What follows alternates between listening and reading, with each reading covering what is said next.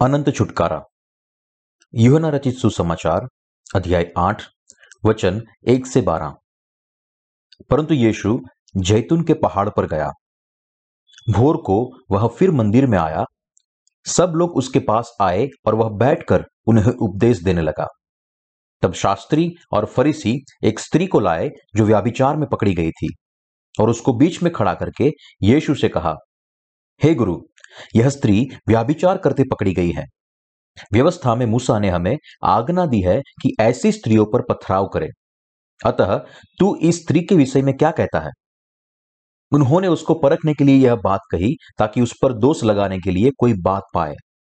परंतु यीशु झुक कर उंगली से भूमि पर लिखने लगा। जब वे उससे पूछते ही रहे तो उसने सीधे होकर उससे कहा, तुम में जो निष्पाप हो, वही पहले उसको पत्थर मारे।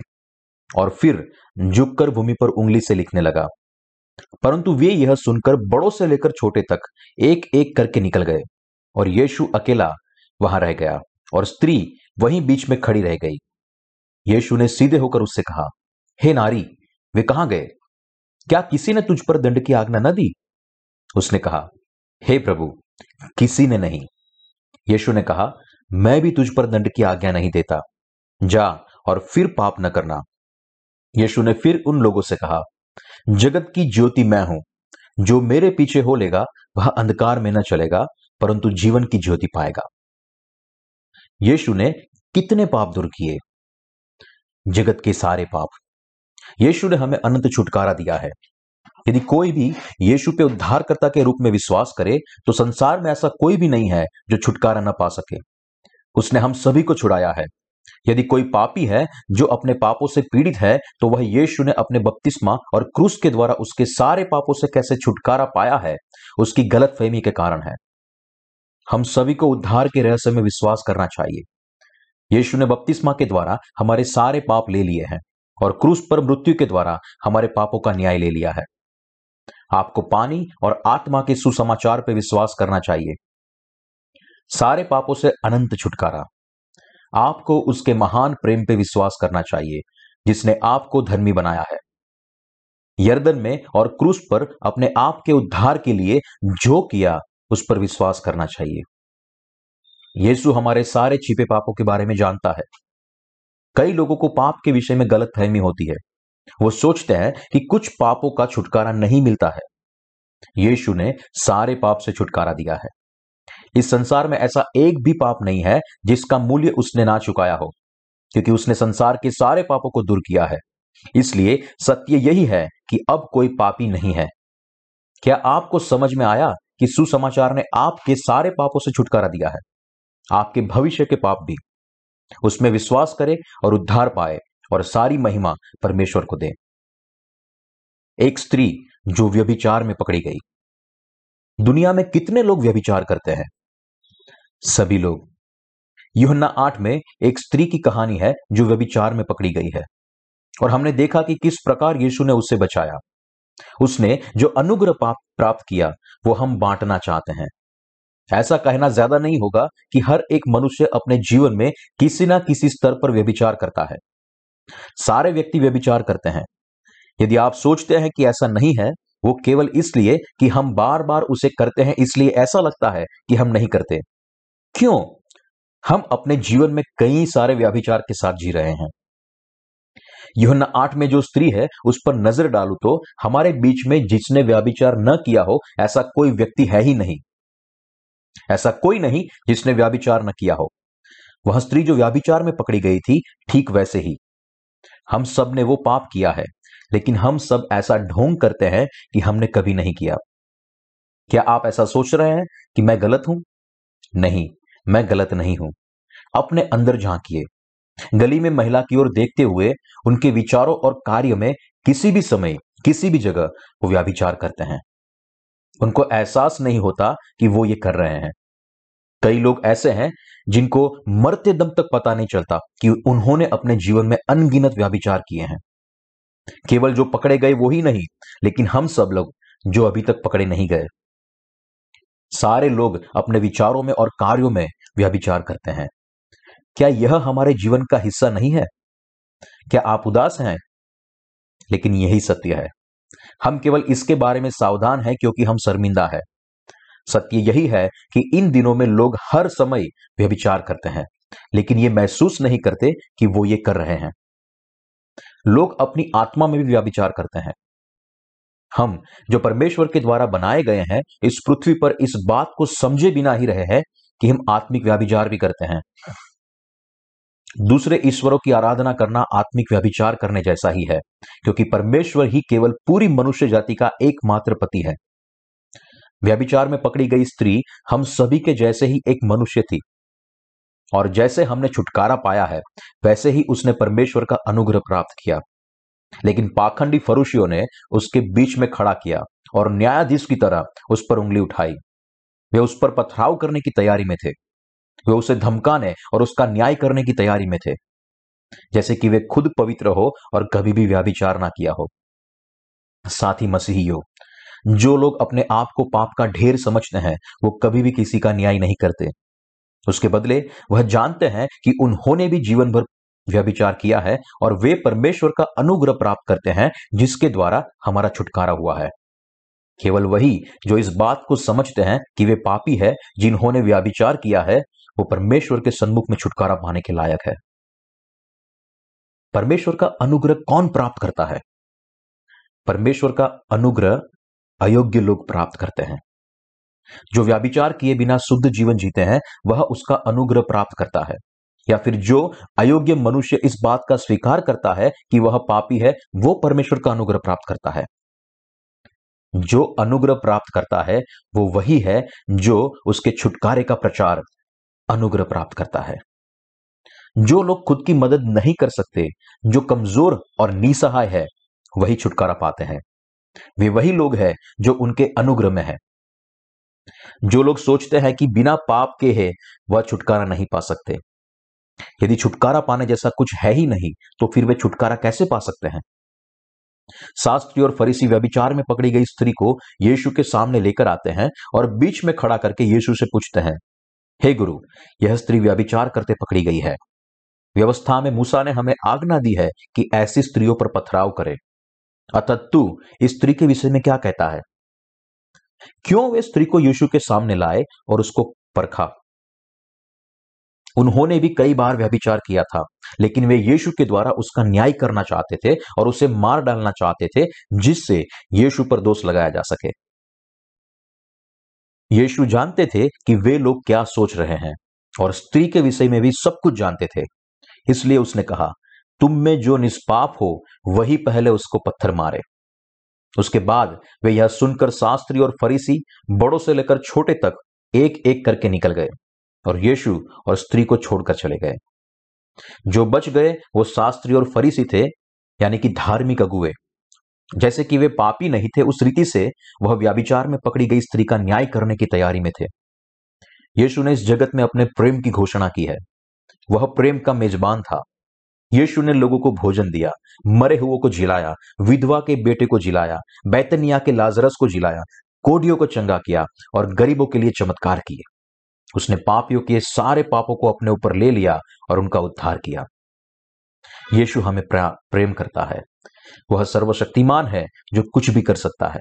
लेकिन शास्त्री और फरोशियों ने सोचा कि वह उसका दुश्मन है। इसलिए वे स्त्री को उसके सामने लेकर आए और उसको परखा। उन्होंने पूछा, हे hey गुरु, यह स्त्री व्याभिचार करते पकड़ी गई है। व्यवस्था में मूसा ने हमें आज्ञा दी है कि ऐसी स्त्रियों पर पथराव करे। अतः तू इस स्त्री के विषय में क्या सोचता है? उन्होंने सोचा कि वह उस स्त्री को पत्थर मारने के लिए कहेगा। क्यों? यदि परमेश्वर की व्यवस्था में लिखा है, उस रीति से हमारा न्याय किया जाए तो जिन्होंने व्याभिचार किया है, उनको पथराव करके मार डालना चाहिए। सभी को पत्थर से मार डालना चाहिए, और सभी नरक में जाने के लिए नियोजित है, क्योंकि पाप की मजदूरी तो मृत्यु है। उसके बावजूद, यीशु ने उनको पत्थर न मारने के लिए कहा। उसने कहा, तुम में जो निष्पाप हो, वही पहले उसको पत्थर मारे। क्यों परमेश्वर ने हमें व्यवस्था की 613 धाराएँ दी हैं? हमें एहसास कराने के लिए कि हम पापी हैं। व्यवस्था क्रोध लाती है। परमेश्वर पवित्र है, इसलिए उसकी व्यवस्था भी पवित्र है। यह पवित्र व्यवस्था 613 धाराओं में हमारे पास आई। परमेश्वर ने हमें व्यवस्था की 613 धाराएँ दी हैं, क्योंकि हमें एहसास कराती है कि हम पापी है। हम अधूरे हैं। वह हमें सिखाती है कि हमें छुटकारा पाने के लिए परमेश्वर के अनुग्रह की इच्छा रखनी चाहिए। यदि हम ये नहीं जानते और केवल व्यवस्था में जो लिखा है उस पर ही विचार करते हैं तो हमें व्यभिचार में पकड़ी गई स्त्री की तरह पत्थर से मार डालना चाहिए। शास्त्री और फरीसी जो उसकी व्यवस्था के सत्य को नहीं जानते थे, उन्होंने शायद सोचा होगा कि वे स्त्री पर पत्थर फेंक सकते हैं, शायद हमारे ऊपर भी। लेकिन ऐसे ही पापी काम के लिए असहाय स्त्री पर पत्थर फेंकने की हिम्मत कौन कर सकता है? यदि वो व्याभिचार में पकड़ी गई हो फिर भी इस जगत की कोई भी व्यक्ति उस पर पत्थर नहीं फेंकेगी। यदि स्त्री और हम सभी का न्याय व्यवस्था के मुताबिक किया जाए तो हम साथ में स्त्री भी भयानक न्याय को पाएगी। लेकिन यीशु ने हमें जो पापी है उनके हमारे पाप से हमारे न्याय से बचा लिया। यदि परमेश्वर की व्यवस्था हमारे सारे पापों के लागू, लागू की जाए तो हमसे कोई भी जीवित नहीं रह पाएगा। हम में से प्रत्येक कांत नरक में होगा। लेकिन शास्त्री और फरीसी जिस तरह से व्यवस्था में लिखा गया था, उसी रीति से जानते थे। यदि उसकी व्यवस्था को सच्ची रीति से लागू किया जाए तो जिस तरह उन्होंने दूसरों का न्याय किया था, ठीक उसी तरह वे भी मरते।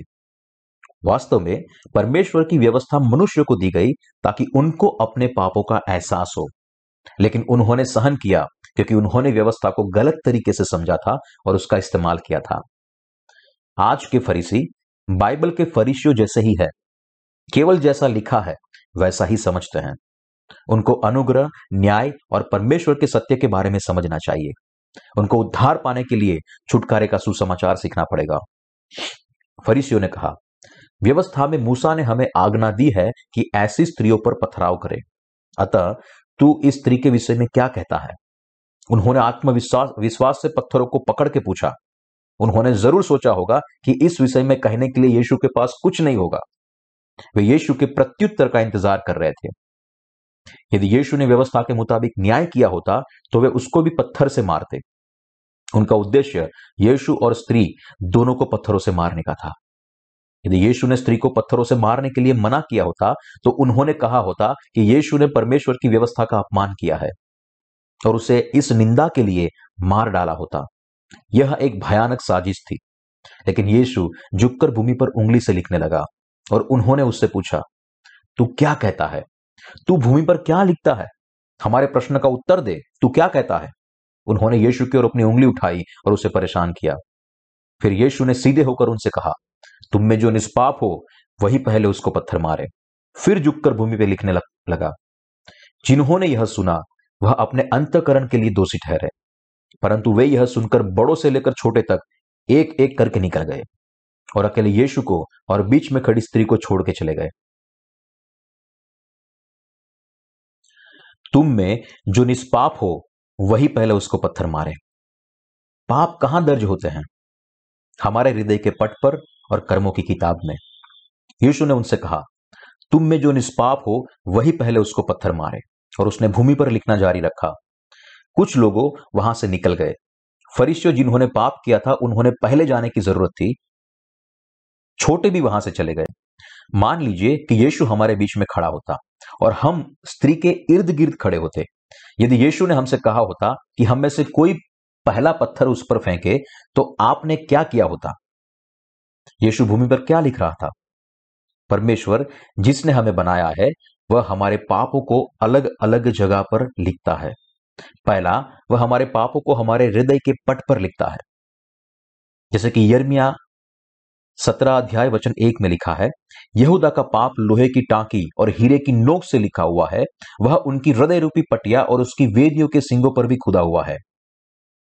परमेश्वर यहूदा के द्वारा हमसे बात करता है, जो हमारा प्रतिनिधि है। मनुष्य के पाप लोहे की टांकी और हीरो की नोक से लिखे हुए हैं, वह हमारे हृदय पट पर लिखे हुए हैं। यीशु झुका और भूमि पर लिखने लगा कि सभी लोग पापी हैं। परमेश्वर जानते हैं कि हम पाप करते हैं और वह हमारे पापों को हमारे हृदय पट पर लिखता है। सबसे पहले वो हमारे कर्मों, हमने किए हुए पापों को दर्ज करता है क्योंकि हम व्यवस्था के सामने कमज़ोर हैं। जैसे पाप हमारे हृदय पर लिखे हुए हैं, इसलिए जब भी हम व्यवस्था की ओर देखते हैं, तब हमें एहसास होता है कि हम पापी है। जब से उसने हमारे हृदय और अंतकरण में उसे लिखे हैं तब से हम जानते हैं कि उसने सामने हम पापी हैं। यीशु भूमि पर लिखने के लिए फिर से झुका। पवित्र शास्त्र ऐसा भी बताता है कि परमेश्वर के सामने हमारे सारे पाप कर्मों की किताब में दर्ज किए गए हैं, जो प्रकाशित वाक्य बीसवा अध्याय वचन बारह में पाया जाता है। सभी पापियों के नाम और उनके पाप पुस्तक में लिखे हुए हैं। वह व्यक्ति के हृदय पट पर भी लिखे हुए हैं। हमारे पाप कर्मों की पुस्तक और हमारे हृदय पट दोनों जगह लिखे हुए हैं। जवान हो या वृद्ध पापों को प्रत्येक व्यक्ति के हृदय पट पर लिखा गया है। इसलिए यीशु के सन्मुख में, उसके पाप के विषय में कहने के लिए उनके पास कुछ नहीं था। वो, जिन्होंने स्त्री पर पत्थर मारने की कोशिश की थी, वे परमेश्वर के वचनों के आगे असहाय थे। हमारे पाप, जो दो जगहों पर दर्ज किए गए हैं, वो कब मिटेंगे? जब हम अपने हृदय में यीशु के पानी और लहू के छुटकारे का स्वीकार करेंगे, तब वो मिट जाएँगे। हालाँकि, जब आप उसका उद्धार प्राप्त करते हैं, तब कर्मों की पुस्तक में लिखे आपके सारे पाप मिट जाते हैं और आपका नाम जीवन की पुस्तक में लिखा जाता है। जिनके नाम जीवन की पुस्तक में लिखे हैं, वे स्वर्ग में जाएँगे। उनके अच्छे काम, परमेश्वर के राज्य और उसकी धार्मिकता के लिए किए हुए उसके कार्य को भी जीवन की पुस्तक में दर्ज किया गया है। उन्हें स्वर्ग में स्वीकार किया जाएगा।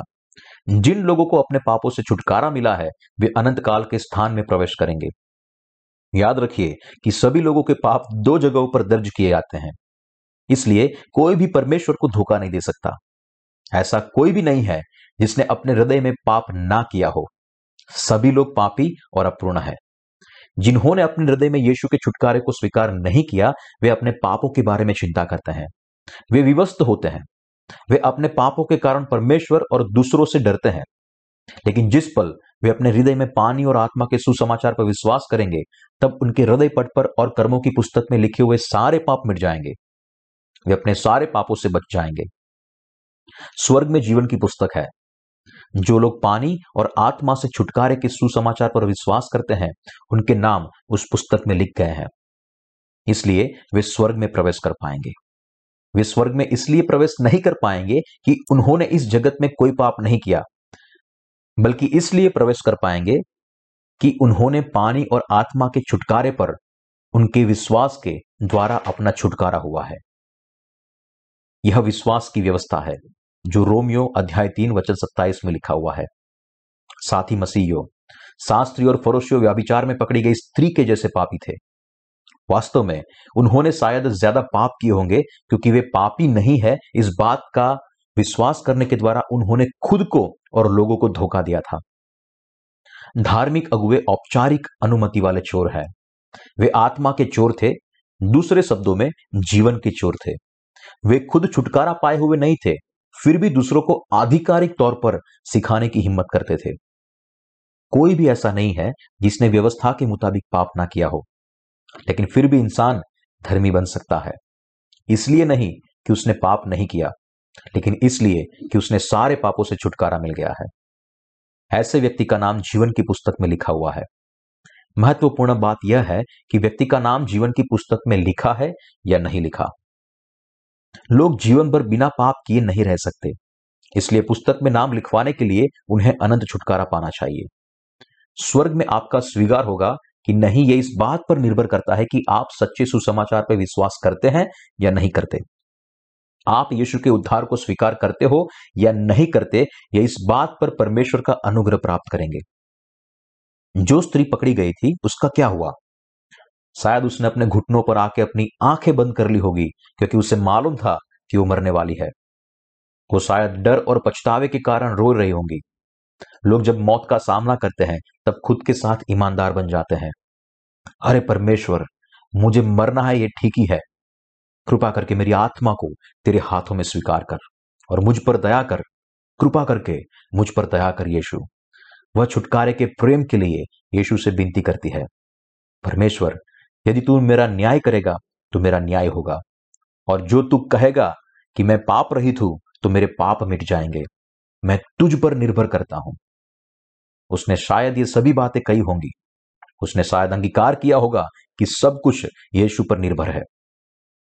जिस स्त्री को यीशु के सामने लाया गया था, उसने ऐसा नहीं कहा कि मैंने बुरा किया है, कृपा करके मेरे व्याभिचार को माफ़ कर दो। लेकिन उसने कहा, कृपा करके मेरे पापों से मेरा उद्धार कर। यदि तू मेरे पापों से छुटकारा देगा तो मैं बच जाऊँगी। यदि तू नहीं करेगा तो मैं नरक में जाऊँगी। मुझे तेरे छुटकारे की ज़रूरत है। मुझे परमेश्वर के प्रेम की ज़रूरत है और मुझे परमेश्वर की दया की ज़रूरत है। उसने अपनी आँखें बंद की और अपने पापों का अंगीकार किया। और यीशु ने उससे पूछा, हे नारी, वे कहाँ गए? क्या किसी ने तुझ पर दंड की आज्ञा न दी? उसने कहा, हे प्रभु, किसी ने भी नहीं। यीशु ने कहा, मैं भी तुझ पर दंड की आज्ञा नहीं देता। यीशु ने उस पर दंड की आज्ञा नहीं दी, क्योंकि यीशु ने यर्दन में अपने बपतिस्मा के द्वारा पहले से ही उसके सारे पापों को ले लिया था और वह पहले से ही छुटकारा पाई हुई थी। अब उस स्त्री को नहीं, लेकिन यीशु को उसके पापों के लिए न्याय का सामना करना था। उसने कहा, मैं भी तुझ पर दंड की आज्ञा नहीं देता। क्या उसने यीशु से दंड की आज्ञा पाई? नहीं पाई। यह स्त्री यीशु में उद्धार से आशीषित थी। वह अपने सारे पापों से छुटकारा पा चुकी थी।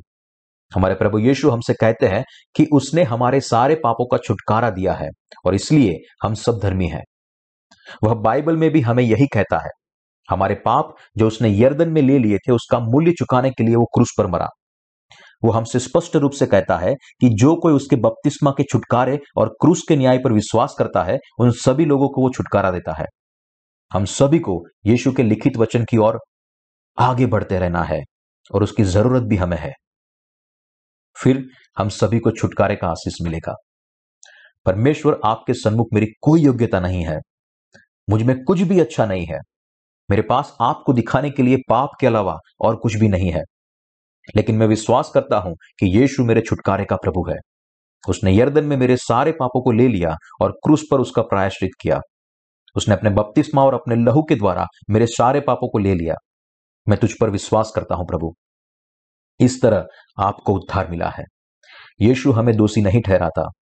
उसने हमें परमेश्वर के बच्चे बनने का अधिकार दिया था, जो पानी और आत्मा से छुटकारे पर विश्वास करते हैं। उसने उनके सारे पाप ले लिए और उनको धर्मी बनाया है। प्रिय मित्र स्त्री को छुटकारा मिला। जो स्त्री व्याभिचार में पकड़ी गई थी, वो हमारे प्रभु यीशु के छुटकारे से आशीषित हुई। हम भी उसके समान आशीषित हो सकते हैं।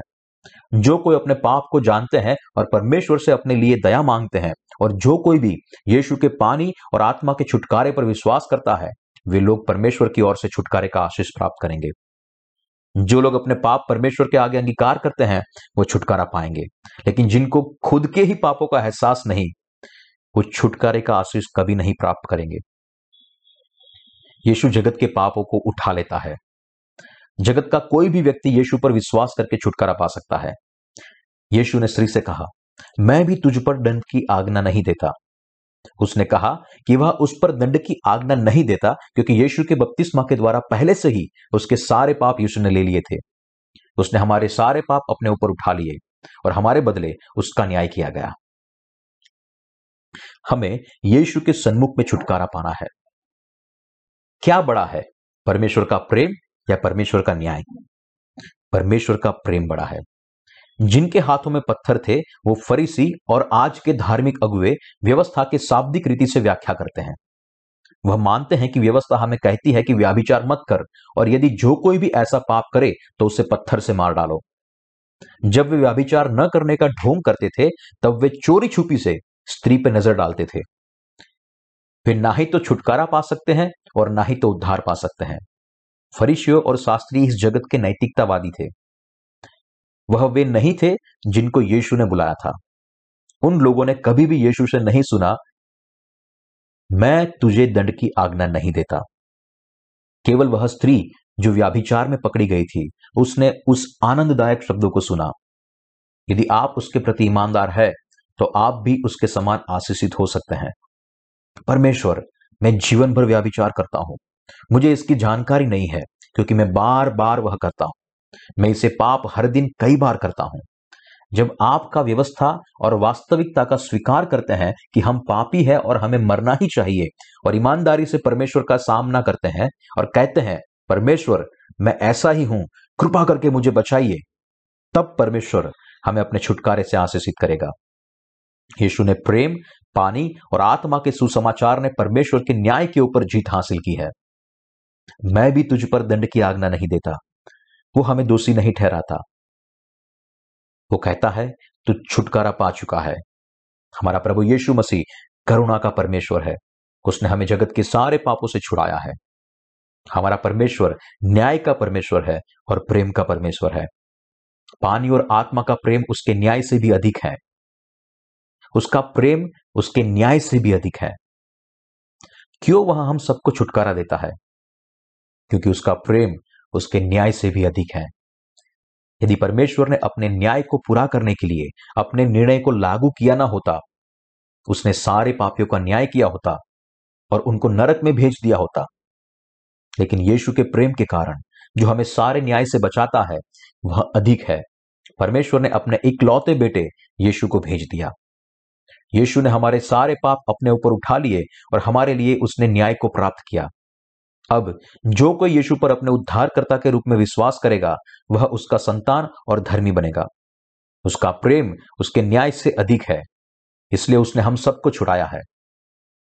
हमें परमेश्वर का धन्यवाद करना ही चाहिए कि उसने अपने न्याय से हमारा फैसला नहीं किया। एक बार यीशु ने शास्त्री, फोरोसियो और उनके चेलों को कहा इसलिए तुम जाकर इसका अर्थ सीख लो। मैं बलिदान नहीं, परंतु दया चाहता हूँ, क्योंकि मैं धर्मियों को नहीं, परंतु पापियों को बुलाने आया हूँ। ये बात मत्ती रचित सुसमाचार अध्याय नौ वचन तेरह में पाई जाती है। कुछ लोग अभी भी गाय और बकरे को मारते हैं और परमेश्वर को अर्पण करते हुए प्रार्थना करते होंगे, परमेश्वर, हर दिन मेरे पाप माफ़ कीजिए। परमेश्वर बलिदान नहीं चाहता, लेकिन वो पानी और आत्मा के छुटकारे पर विश्वास को चाहता है। वो इच्छा रखता है कि हम छुटकारा पाए और मुक्त हो जाए। वो हमें अपना प्रेम देना चाहता है और हमारे विश्वास का स्वीकार करना चाहता है। क्या आप सब यह देख सकते हैं? यीशु ने हमें अपना संपूर्ण उद्धार दिया है। यीशु पाप को धिक्कारता है, लेकिन मनुष्य जो परमेश्वर के स्वरूप में बनाए हैं, उनसे बहुत प्रेम करता है। सृष्टि की रचना करने से पहले ही उसने हमें अपनी संतान बनने का और बपतिस्मा और लहू के द्वारा हमारे सारे पापों को मिटाने का फैसला कर लिया था। परमेश्वर ने हमें छुटकारा देने, यीशु में वस्त्र पहनाने के लिए और अपनी संतान बनाने के लिए हमारी सृष्टि की है। यह हमारे लिए, उसकी सृष्टि के लिए उनका प्रेम है। यदि परमेश्वर केवल अपनी व्यवस्था के मुताबिक हमारा न्याय करे तो हम पापियों को मरना पड़ेगा। लेकिन उसने हमें बपतिस्मा और क्रूस पर उसके बेटे के न्याय के द्वारा हमारा छुटकारा किया है। क्या आप विश्वास करते हैं? आइए पुराने नियम में इसकी पुष्टि करते हैं। हारून अपने दोनों हाथ बकरे के सिर पर रखता है। कौन उनके प्रतिनिधि के रूप में इसराइल के पापों को जीवित बकरे पर धरता है? महायाजक, इस जगत के सारे पापों का पुराने नियम की स्थापित व्यवस्था पर विश्वास के द्वारा और नए नियम के बपतिस्मा के द्वारा प्रायश्चित किया गया था। पुराने नियम में इसराइल के सारे वार्षिक पापों का महायाजक के द्वारा प्रायश्चित किया जाता था, जो निर्दोष बकरे के सिर पर हाथ रखता था। लय व्यवस्था की किताब, अध्याय 16 वचन 21 और हारून अपने दोनों हाथों को जीवित बकरे पर रखकर इसराइलियों के सब अधर्म के कामों और उनके सब अपराधों, अर्थात उनके सारे पापों को अंगीकार करे और उनको बकरे के सिर पर धरकर उसको किसी मनुष्य के हाथ जो इस काम के लिए तैयार हो, जंगल में भेज के छुड़वा दे। इस रीति से पुराने नियम में वे प्रायश्चित करते थे। हर दिन के पापों से छुटकारा पाने के लिए व्यक्ति निर्दोष भेड़ या बकरा तंबू के पास लाता था और वेदी पर उसको चढ़ाता था। वह बलि के सिर पर अपने हाथ रखता और उसके पाप बलि के ऊपर चले जाते थे। उसके बाद उस बलिदान को मारते थे और याजक उसके लहू को वेदी के सिंगों पर छिड़कता था। वेदी के चारों कोने पे सिंह थे। सिंह कर्मों की पुस्तक को दर्शाते हैं, जो प्रकाशित वाक्य अध्याय 20 वचन 12 में लिखा हुआ है। बलिदान के बचे हुए लहू को भूमि पर भी छिड़का जाता था। भूमि मनुष्य के हृदय को दर्शाती है, क्योंकि मनुष्य को मिट्टी से बनाया गया था। इसी रीति से लोग अपने हर दिन के पापों का प्रायश्चित करते थे। हालाँकि, वे हर दिन पाप बलि को नहीं चढ़ा सकते थे। इसलिए परमेश्वर ने उनके वार्षिक पापों के लिए साल में एक बार प्रायश्चित करने की अनुमति दी। यह सातवें महीने के दसवें दिन किया जाता था, यानी कि प्रायश्चित के दिन। उस दिन महायाजक सारे इज़राइली लोगों का प्रतिनिधि दो बकरों को लाता था और लोगों के सारे पाप उस पर डालने के लिए वह अपने हाथों को उसके ऊपर रखता और इसराइल के लोगों के प्रायश्चित के लिए परमेश्वर के आगे उसकी बलि चढ़ाता था। लय व्यवस्था, अध्याय 16 वचन 21 और हारून अपने दोनों हाथों को जीवित बकरे पर रखकर इसराइलियों के सब अधर्म के कामों और उनके सब अपराधों अर्थात उनके सारे पापों को अंगीकार करे और उनको बकरे के सिर पर डाले। परमेश्वर ने प्रतिनिधि बनने के लिए महायाजक के रूप में हारून को चुना था। प्रत्येक मनुष्य को व्यक्तिगत तौर पर बलि के ऊपर हाथ रखने के बजाय सारे लोगों का प्रतिनिधि, महायाजक पूरे साल के पापों को प्रायश्चित के लिए जीवित बकरे के ऊपर अपने हाथों के द्वारा रखता था। वो परमेश्वर के आगे इसराइल के सारे पापों का वर्णन करता था। वो परमेश्वर इसराइल के तेरे संतानों ने पाप किया है। हमने मूर्तियों की आराधना की है। आपकी व्यवस्था को तोड़ा है। तेरा नाम व्यर्थ में लिया है। दूसरी मूर्तियाँ बनाई और उसके ज़्यादा उससे प्रेम किया। हमने विश्राम दिन को पवित्र नहीं माना। हमारे माता पिता का आदर नहीं किया। हत्या की है, व्याभिचार किया है, चोरी की। हम ईर्ष्या और झगड़े में लिप्त रहे। उसने सारे पाप सुने। परमेश्वर इसराइल के लोग या मैं हम में से कोई भी तेरे व्यवस्था का पालन नहीं कर पाए।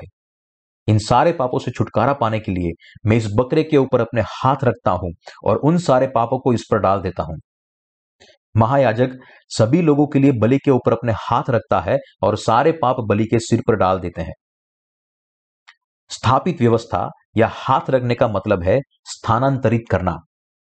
ले व्यवस्था अध्याय एक वचन एक से चार और ले व्यवस्था अध्याय सोलह वचन बीस और इक्कीस में लिखा है।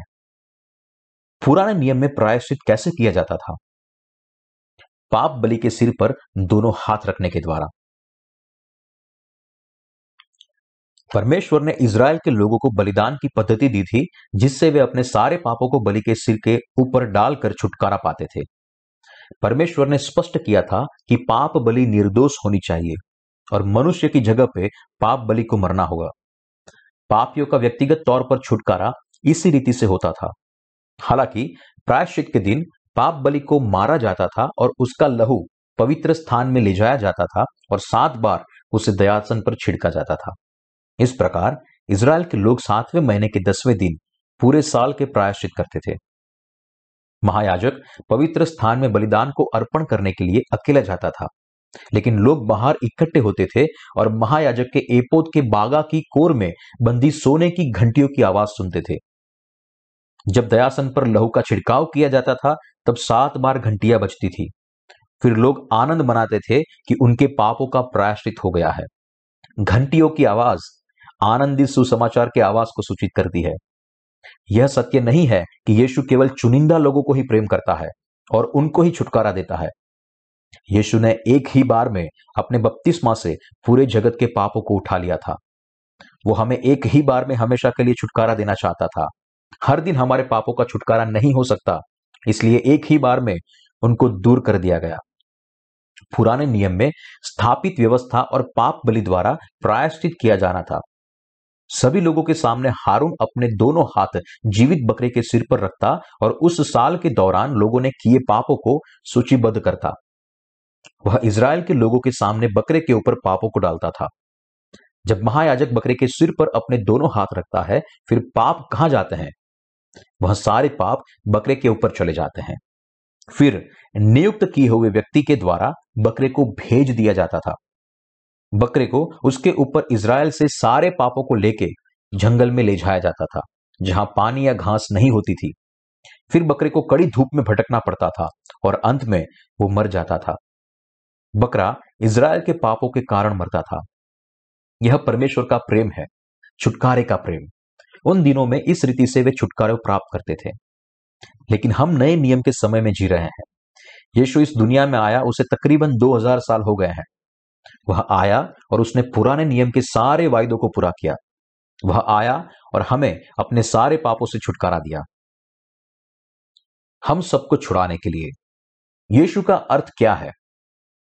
यीशु का अर्थ है उद्धारकर्ता जो अपने लोगों को पाप से बचाएगा। आइए मत्ती रचित सुसमाचार अध्याय एक, वचन 20 और 21 पढ़े। जब वह इन बातों को सोच ही में था तो प्रभु का स्वर्गदूत उसे स्वप्न में दिखाई देकर कहने लगा, हे यूसुफ, दाऊद की संतान, तू अपनी पतियम मरियम को अपने यहाँ ले जाने से मत डर, क्योंकि जो उसके गर्भ में है, वह पवित्र आत्मा की ओर से है। वह पुत्र जनेगी और तू उसका नाम यीशु रखना। क्योंकि वह अपने लोगों का, उनके पापों से उद्धार करेगा। स्वर्ग के हमारे पिता ने हमारे सारे पापों को साफ़ करने के लिए अपने बेटे को इस दुनिया में भेजने के लिए कुमारी मरियम का शरीर उधार लिया। उसने मरियम के पास स्वर्गदूत भेजा और उसे कहा, तू गर्भवती होगी और तेरे एक पुत्र उत्पन्न होगा। तो उसका नाम यीशु रखना। उसका मतलब है कि मरियम जिस बेटे को जन्म देगी, वह उद्धार करता बनेगा। यीशु का मतलब है कि वह जो अपने लोगों का उद्धार करेगा, दूसरे शब्दों में उद्धार करता तो फिर यीशु हमें सारे पापों से किस प्रकार बचाएगा? यर्दन में बपतिस्मा लेने के द्वारा यीशु ने जगत के सारे पापों को उठा लिया है। जब युहन्ना बपतिस्मा देने वाले ने उसे बपतिस्मा दिया, तब जगत के सारे पाप उस पर चले गए। आइए मत्ती रचित सुसमाचार अध्याय तीन, वचन तेरह से सत्रह पढ़े। उस समय यीशु गलील से यर्दन के किनारे युहन्ना के पास उससे बपतिस्मा लेने आया। परंतु युहन्ना यह कहकर उसे रोकने लगा, मुझे तो तेरे हाथों से बपतिस्मा लेने की आवश्यकता है, और तू मेरे पास आया है? यीशु ने उसको उत्तर दिया, अब तो ऐसा ही होने दे, क्योंकि हमें इसी रीति से सब धार्मिकता को पूरा करना उचित है। तब उसने उसकी बात मान ली, और यीशु बपतिस्मा लेकर तुरंत पानी में से ऊपर आया। और देखो, उसके लिए आकाश खुल गया और उसने परमेश्वर के आत्मा को कबूतर के समान उतरते और अपने ऊपर आते देखा। और देखो, यह आकाशवाणी हुई। यह मेरा प्रिय पुत्र है, जिससे मैं अत्यंत प्रसन्न हूँ। हम सभी को पापों से छुटकारा देने के लिए यीशु यहोन्ना बपतिस्मा देने वाले के पास गया। वह पानी में गया और अपने सिर को यहोन्ना के आगे रखा। युहन्ना, अब मुझे बपतिस्मा दे। अब हमें सारी धार्मिकता को पूरा करना उचित है। मुझे जगत के सारे पापों को उठाना है और सारे पापियों को उनके पापों से छुड़ाना है। मुझे उनके पापों को बपतिस्मा के द्वारा उठाना ज़रूरी है। अब मुझे बपतिस्मा दे, अनुमति दे।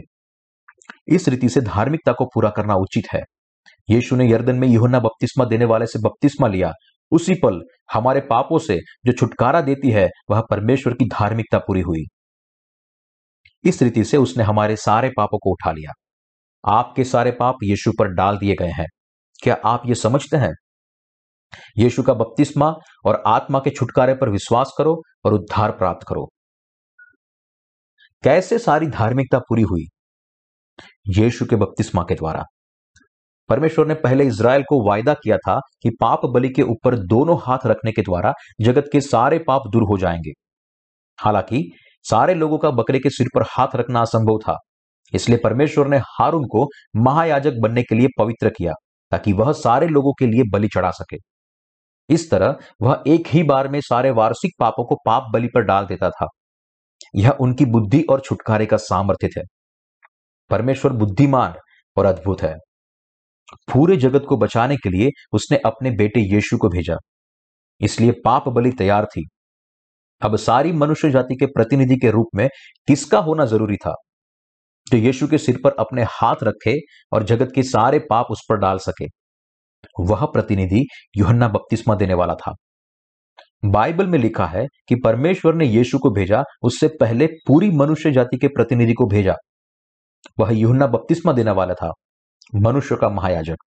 जैसे मत्ती अध्याय 11 वचन 11 में लिखा है, जो स्त्रियों से जन्मे हैं, उनमें से युहन्ना बपतिस्मा देने वाले से कोई बड़ा नहीं हुआ। केवल वही मनुष्य जाति का प्रतिनिधि था। उसने योहन्ना को मनुष्य जाति के प्रतिनिधि के रूप में भेजा ताकि वह यीशु को बपतिस्मा दे सके और जगत के सारे पापों को उस पर डाल सके। यदि पृथ्वी के छह अरब लोग अभी यीशु के पास जाए और सभी लोगों को अपने पाप यीशु के ऊपर डालने के लिए यीशु के सिर पर हाथ रखना पड़े तो यीशु के सिर की क्या हालत होगी? यदि इस पृथ्वी के छह अरब लोगों को अपने हाथ यीशु के सिर पर रखने पड़े तो वह दृश्य अच्छा नहीं होगा। कुछ उत्साही लोग इतनी ज़ोर से दबाएँगे कि उसके सारे बार निकल आएँगे। इस प्रकार परमेश्वर ने बुद्धि से अपने प्रतिनिधि के रूप में युहन्ना को चुना और जगत के सारे पापों को यीशु पर डाला एक ही बार हमेशा के लिए। मत्ती अध्याय तीन वचन तेरह में लिखा है कि उस समय यीशु गलील से यर्दन के किनारे यहुन्ना के पास उससे बपतिस्मा लेने आया। तब यीशु तीस साल का था। यीशु के जन्म के आठ दिन बाद उसका खतना किया गया।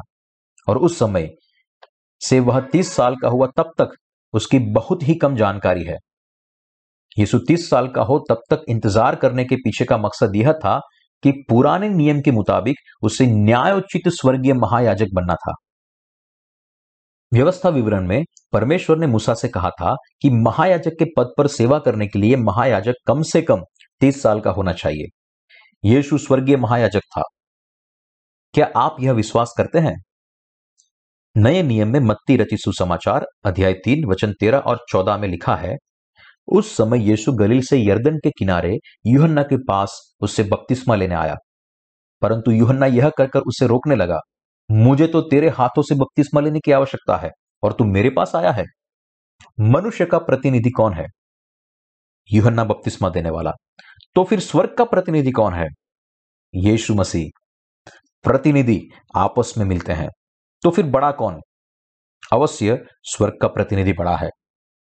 यूहन्ना बपतिस्मा देने वाला, जो बहुत ही निर था, उन दिनों में उसने धार्मिक अगुओं को पुकार कर कहा, हे साप के बच्चों, मन फिराओ और तुरंत ही यीशु के आगे नम्र बन जाता है। मुझे तो तेरे हाथ से बपतिस्मा लेने की आवश्यकता है और तू मेरे पास आया है। इस समय यीशु ने कहा, अब तो ऐसा ही होने दे, क्योंकि हमें इसी रीति से सब धार्मिकता को पूरा करना उचित है। यीशु इस दुनिया में परमेश्वर की धार्मिकता को पूरा करने के लिए आया, और जब योहन्ना बपतिस्मा देने वाले ने उसे बपतिस्मा दिया, तब वह पूरा हुआ। तब उसने उसकी बात मान ली, और यीशु बपतिस्मा लेकर तुरंत ही पानी में से ऊपर आया, और देखो, उसके लिए आकाश खुल गया, और उसने परमेश्वर के आत्मा को कबूतर के समान उतरते और अपने ऊपर आते देखा। और देखो, यह आकाशवाणी हुई, यह मेरा प्रिय पुत्र है, जिससे मैं अत्यंत प्रसन्न हूँ। जब उसने बपतिस्मा लिया, तब यह हुआ। जब उसने युहन्ना बपतिस्मा के द्वारा बपतिस्मा लिया, तब स्वर्ग के दरवाजे खुल गए और जगत के सारे पाप उठा लिए। मत्ती रचित सुसमाचार, अध्याय 11 वचन 12 में लिखा है, युहन्ना बपतिस्मा देने वाले के दिनों में अब तक स्वर्ग के राज्य में बलपूर्वक प्रवेश होता रहा है और बलवान उसे छीन लेते हैं। सारे प्रबोधक और परमेश्वर की व्यवस्था के युहन्ना बपतिस्मा देने वाले के लिए भविष्यवाणी की है। युहन्ना बपतिस्मा देने वाले के दिनों से अब तक स्वर्ग के राज्य में बलपूर्वक प्रवेश होता रहा है और बलवान उसे छीन लेते हैं। जो कोई भी उसके बपतिस्मा पर विश्वास करता है, वह बिना अपवाद के स्वर्ग के राज्य में प्रवेश कर पाएगा। मैं भी तुझ पर दंड की आज्ञा नहीं देता। यीशु का क्रूस पर न्याय क्यों किया गया? क्योंकि उसने हमारे सारे पाप ले लिए थे। यीशु ने यह बपतिस्मा देने वाले से बपतिस्मा लिया और जगत के सारे पापों को उठा लिया। बाद में व्यभिचार में पकड़ी गई स्त्री को उसने कहा, मैं भी तुझ पर दंड की आज्ञा नहीं देता। उसने स्त्री को दोषी नहीं ठहराया, क्योंकि उसने यर्दन में जगत के सारे पापों को उठा लिया था और उस पापों के लिए स्त्री का नहीं, लेकिन यीशु का न्याय हुआ। यीशु ने जगत के सारे पापों को मिटा दिया है। हम देख सकते हैं कि क्रूस पर जो पीड़ा उसने सहन करनी थी, उससे वह काफ़ी डरा हुआ था, क्योंकि पाप की मजदूरी तो मृत्यु है। इस न्याय को अपने पास से वापस ले लेने के लिए उसने जैतून के पर्वत पर परमेश्वर को तीन बार प्रार्थना की। यीशु देह और लहू में था, इसलिए समझ में आता है कि वह पीड़ा से डरता था। न्याय को पूरा करने के लिए यीशु को अपना लहू बहाने की ज़रूरत थी। जैसे पुराने नियम में पापों का मूल्य चुकाने के लिए बाप पाप बलि को लहू बहाने की ज़रूरत थी, वैसे ही उसे भी क्रूस पर बलि चढ़ाना था। उसने पहले ही जगत के सारे पाप उठा लिए थे और अब हमारे छुटकारे के लिए उसे अपनी जान देनी थी। वह जानता था कि परमेश्वर के आगे उसका न्याय होना है। यीशु के दिल में कोई पाप नहीं था, लेकिन बपतिस्मा के द्वारा सारे पाप उस पर डाले गए। इसलिए परमेश्वर को अब अपने बेटे का न्याय करना था। इस प्रकार पहले परमेश्वर का न्याय पूरा हुआ और दूसरा, हमारे उद्धार के लिए उसने अपना प्रेम हम पर उंडेल दिया। इसलिए क्रूस पर यीशु का न्याय हुआ।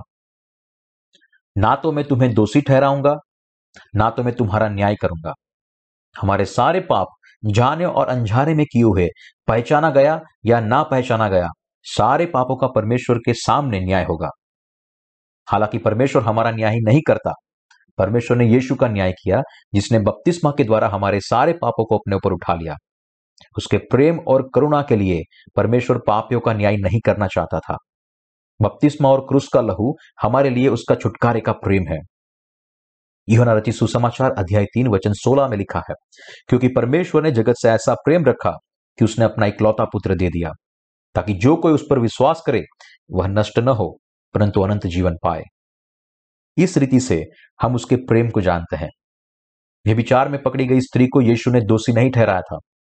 वह जानती थी कि वह पापी थी, क्योंकि वह व्याभिचार करते पकड़ी गई थी। उसके केवल दिल में ही नहीं, लेकिन देह में भी पाप था। वह अपने पापों से इनकार करे ऐसा कोई मार्ग नहीं था। हालाँकि यीशु ने उसके सारे पाप उठा लिए थे, ऐसा विश्वास करने के द्वारा उसको उद्धार मिला था। यदि हम यीशु के छुटकारे पर विश्वास करें तो हम भी उद्धार पा सकते हैं। विश्वास कीजिए, वह केवल हमारे भले के लिए ही है। सबसे अधिक धन्य कौन है? वे जिनमें कोई पाप नहीं है।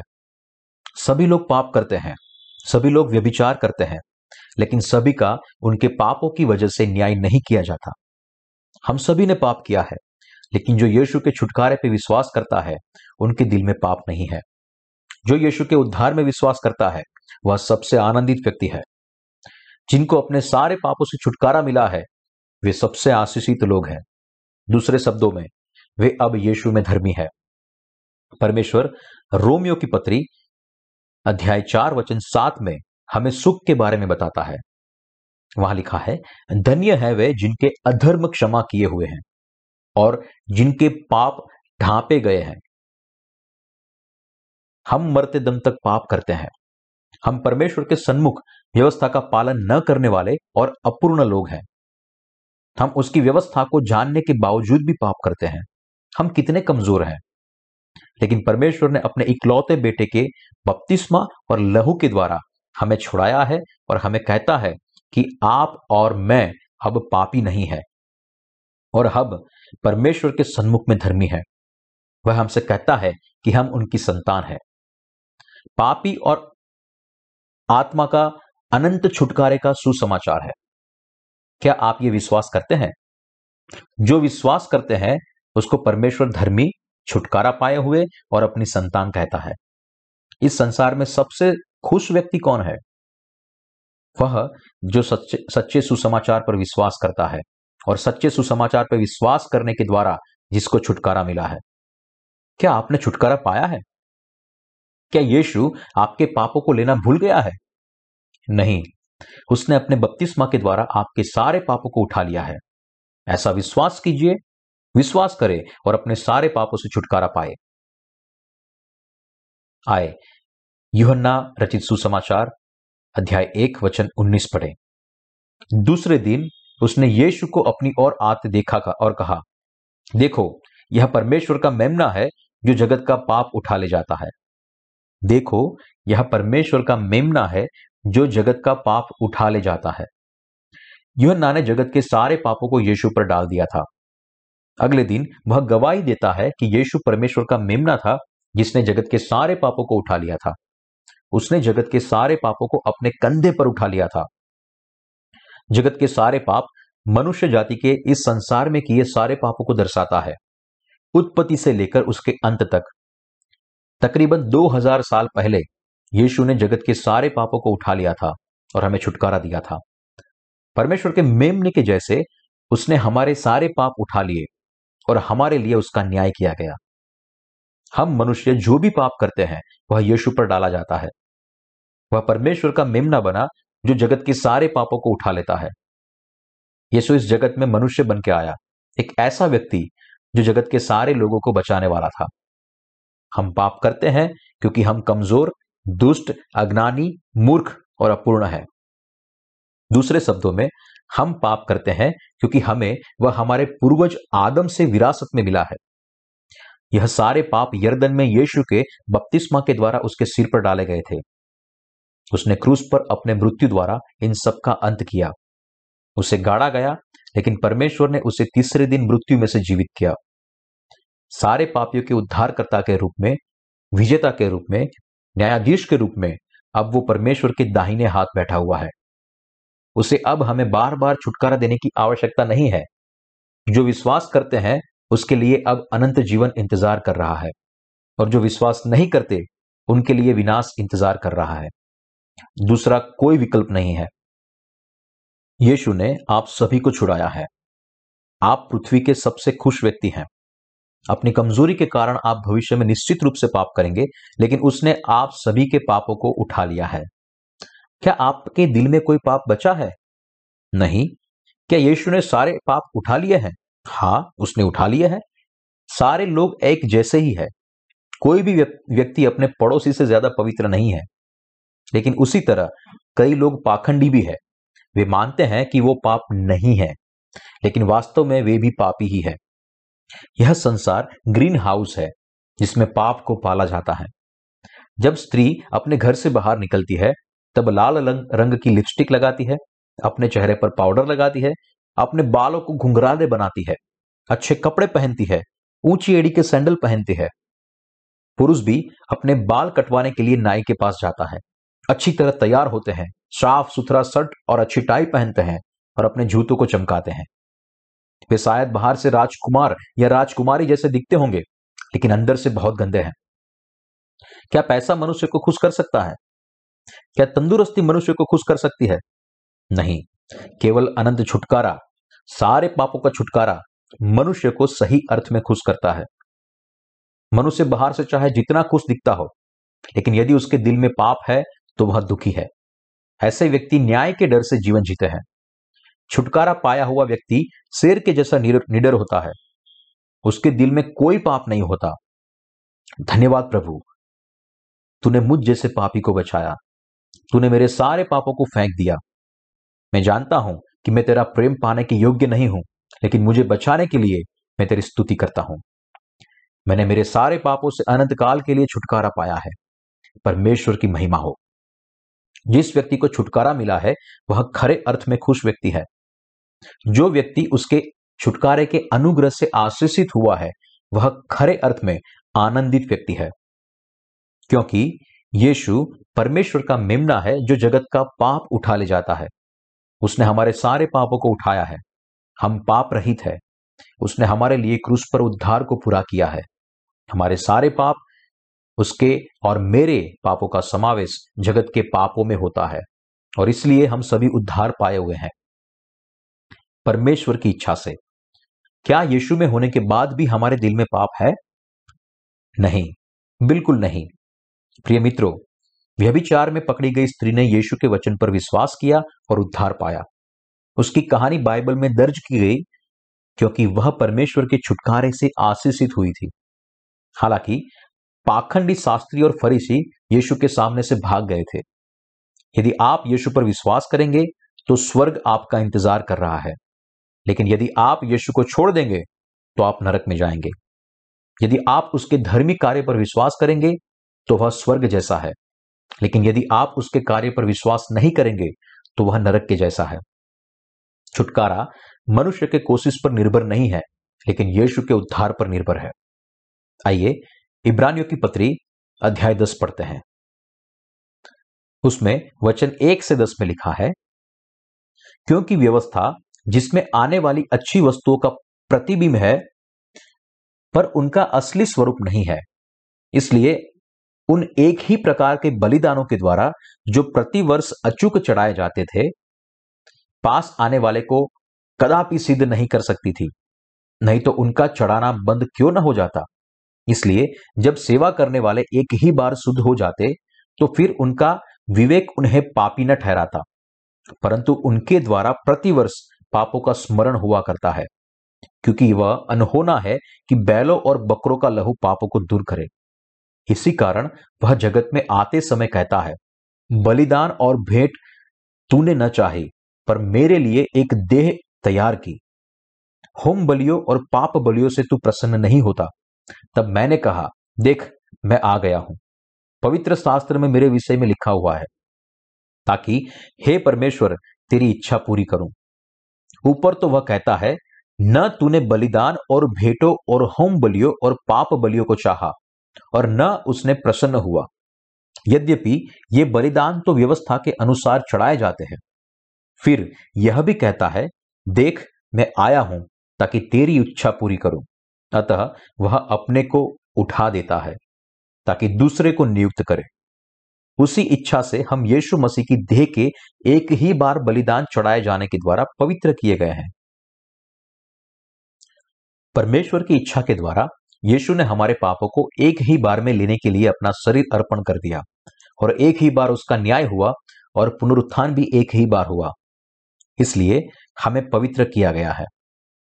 इब्रानियों की पुस्तक अध्याय दस, वचन दस में लिखा है, पवित्र किया गया।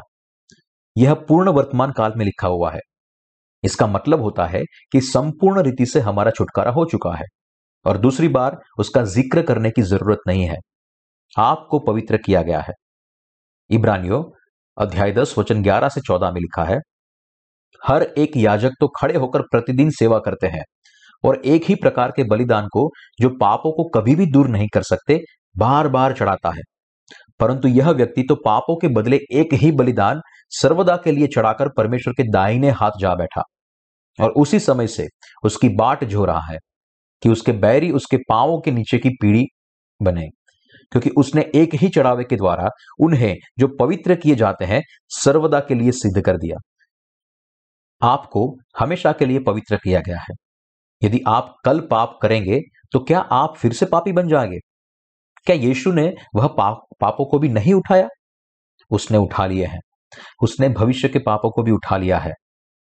इब्रानियों की पत्री, अध्याय दस, वचन पंद्रह से अठारह में लिखा है, और पवित्र आत्मा भी हमें यही गवाही देता है, क्योंकि उसने पहले कहा था, प्रभु कहता है कि जो वाचा मैं उन दिनों के बाद उनसे बांधूँगा, वह यह है कि मैं अपने नियमों के, उनके हृदय पर लिखूँगा और मैं उनके विवेक में डालूँगा। फिर वह यह कहता है मैं उनके पापों को और उनके अधर्म के कामों को फिर कभी स्मरण न करूँगा। और जब इनकी क्षमा हो गई है तो फिर पाप का बलिदान नहीं रहा। इसलिए माफ़ी, इसका मतलब होता है कि उसने जगत के सारे पापों की कीमत चुकाई है। यीशु हमारा उद्धार करता है। आपका और मेरा, हम सबका उद्धार करता है। यीशु पर हमारे विश्वास ने हमें बचाया है। यह यीशु में छुटकारा और महान अनुग्रह और परमेश्वर की ओर से भेंट है। आप और मैं, जिनको सारे पापों से छुटकारा प्राप्त हुआ है, हम सब आशीषित है।